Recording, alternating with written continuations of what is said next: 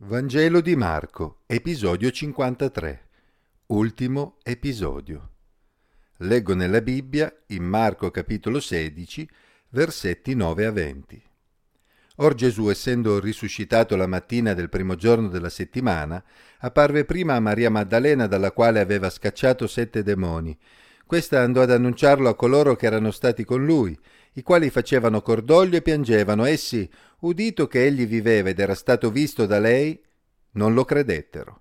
Dopo questo apparve in modo diverso a due di loro che erano in cammino verso i campi, e questi andarono ad annunciarlo agli altri, ma neppure a quelli credettero.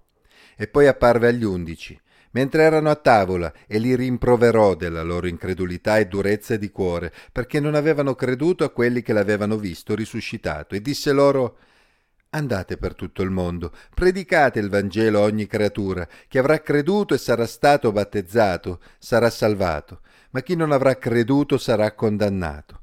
Questi sono i segni che accompagneranno coloro che avranno creduto. Nel nome mio scacceranno i demoni, parleranno in lingue nuove, prenderanno in mano dei serpenti, anche se berranno qualche veleno non ne avranno alcun male, imporranno le mani agli ammalati ed essi guariranno. Il Signore Gesù dunque Dopo aver loro parlato, fu elevato in cielo e sedette alla destra di Dio. E quelli se ne andarono a predicare dappertutto, e il Signore operava con loro confermando la parola con i segni che l'accompagnavano. Cosa accadde dopo la risurrezione di Gesù? Mettendo insieme tutti e quattro i Vangeli sappiamo che Gesù passò del tempo con i discepoli prima della sua ascensione e sappiamo che lasciò loro un incarico molto importante, quello di proseguire la predicazione del regno di Dio, confermando che il Re era venuto, era morto e risorto per i peccati dell'umanità e soprattutto un giorno sarebbe tornato. È noto che questa parte finale del Vangelo di Marco ha sempre suscitato perplessità tra gli studiosi perché non sembra inserirsi in modo coerente nel flusso del racconto. D'altra parte si tratta di un brano che manca nei più antichi e migliori manoscritti ed esiste in numerose varianti, quindi molti sospettano che la parte finale del Vangelo sia andata persa e poi conclusa con i versi 9 a 20 da qualche scriba. Tuttavia, le informazioni che vi troviamo, se viste nella giusta luce, sono una conferma di ciò che leggiamo negli altri Vangeli e nel libro degli Atti. Innanzitutto troviamo la conferma dell'incredulità dei discepoli quando Maria Maddalena, così come le altre donne, annunciarono loro la risurrezione. Si veda anche Luca 24:11. Anche nella sua conclusione il Vangelo ci ricorda l'incredulità che aveva sempre caratterizzato i discepoli mentre Gesù era con loro. Era davvero difficile per loro credere che Gesù fosse davvero risorto, perché ciò esulava dalla loro comprensione delle scritture. Essi al più si aspettavano la resurrezione dei giusti alla fine dei tempi, ma non avevano compreso che Gesù sarebbe risorto subito, anche se egli lo aveva detto. Essi non credettero neppure quando due di loro, di ritorno dai campi, andarono ad annunciare loro che Gesù era apparso. Questo potrebbe essere un riferimento ai due discepoli sulla via di Emmaus narrato in Luca 23 versetti 13 a 33. Gesù stigmatizzò proprio la loro incredulità quando apparve agli undici. Questo è confermato dal brano parallelo di Luca. Ora, mentre essi parlavano di queste cose, Gesù stesso comparve in mezzo a loro e disse pace a voi.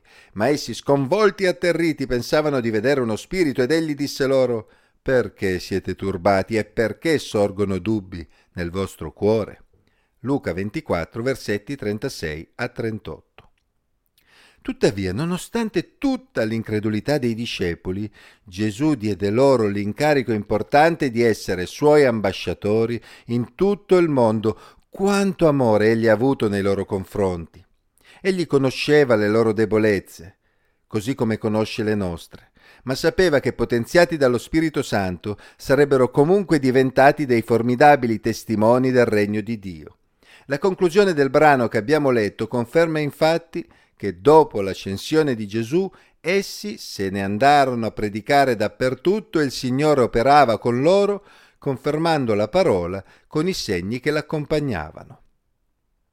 Infatti, Il libro degli Atti ci conferma che i discepoli, dopo aver ricevuto lo Spirito Santo, avrebbero svolto con grande dedizione la missione che il Signore Gesù aveva affidato loro.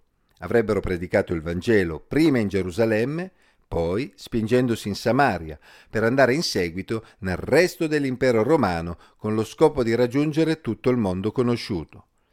Molti avrebbero creduto alla loro predicazione e, come si legge nel libro degli Atti, in conseguenza della loro fede molti sarebbero stati battezzati, ovvero immersi in acqua per testimoniare della loro fede in Gesù Cristo e della nuova vita che il Signore dava loro.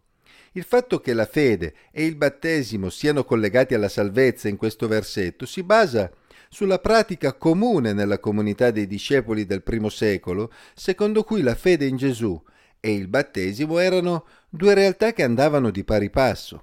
Coloro che credevano venivano battezzati per testimoniare del cambiamento che era avvenuto in loro. Non ha molto senso quindi discutere sulla base di questo versetto se il battesimo sia determinante o meno per salvare una persona, perché per i primi credenti era semplicemente parte del medesimo processo, e così dovrebbe essere anche oggi nella comunità cristiana.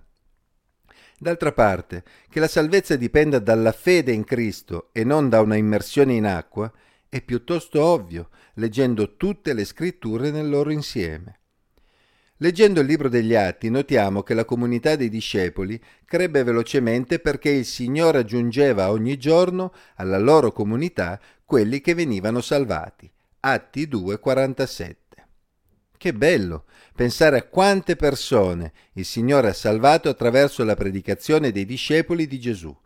Allo stesso modo però Gesù aveva sottolineato che coloro che non credono sarebbero stati condannati. Gesù stava quindi sottolineando che la fede nella sua persona e nella sua opera sarebbe stata determinante per la salvezza dell'uomo. Nel libro degli Atti troviamo anche conferma dei segni che hanno accompagnato i discepoli di Gesù. Infatti il Signore permise che i demoni venissero scacciati e operò molti miracoli e guarigioni attraverso di loro. Si pensi ad esempio ad Atti 28, 3 a 5, in cui Paolo sull'isola di Malta fu morso da una vipera senza patire alcun male. Si pensi anche a diversi modi in cui la capacità miracolosa di parlare in altre lingue fu utilizzato dal Signore.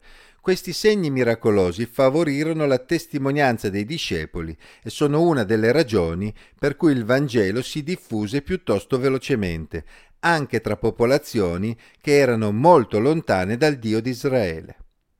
Non è detto che Dio sia costretto ad operare miracoli e ad agire sempre nello stesso modo, in ogni circostanza ed in ogni luogo, come pretendono alcuni ma allo stesso tempo sono convinto che quando il Signore lo ritenga opportuno, egli agisca ancora oggi in modo miracoloso con lo scopo di conquistare delle anime o di confermarle nella fede. Purtroppo, nei paesi occidentali dove lo scetticismo domina e il cristianesimo è ormai considerato superato dai più, si sta assistendo ad una regressione della fede e talvolta anche i credenti sembrano avere dei dubbi sulla capacità di Dio di operare. Non dimentichiamo che anche Gesù non operava volentieri dove incontrava scetticismo. Si veda Marco 6, versetti 1 a 6. Non credo quindi che abbia senso cercare con insistenza miracoli e guarigioni pubbliche, come alcuni fanno, ma credo sia sbagliato anche non aspettarsi che Dio, nella sua grazia, possa operare prodigi anche nella nostra vita di tutti i giorni. Anche noi oggi, se siamo cristiani, dobbiamo considerare con serietà l'incarico che Dio aveva affidato ai suoi discepoli. Anche noi abbiamo la responsabilità di parlare di Gesù, di ciò che Lui ha fatto dando la vita per i peccati dell'umanità, del suo regno eterno e della salvezza eterna che possono avere tutti coloro che credono in Lui. Tale incarico non riguarda solo coloro che sono missionari in terra straniera, perché anche noi oggi siamo in missione in un mondo lontano da Dio a partire dai nostri parenti, dai nostri amici, dai nostri colleghi, insomma, a partire da tutti coloro che conosciamo. E anche noi, come i primi discepoli, abbiamo bisogno che il Signore operi con potenza nelle nostre vite, con il suo Spirito Santo affinché possiamo essere strumenti per portare la sua salvezza ad ogni creatura.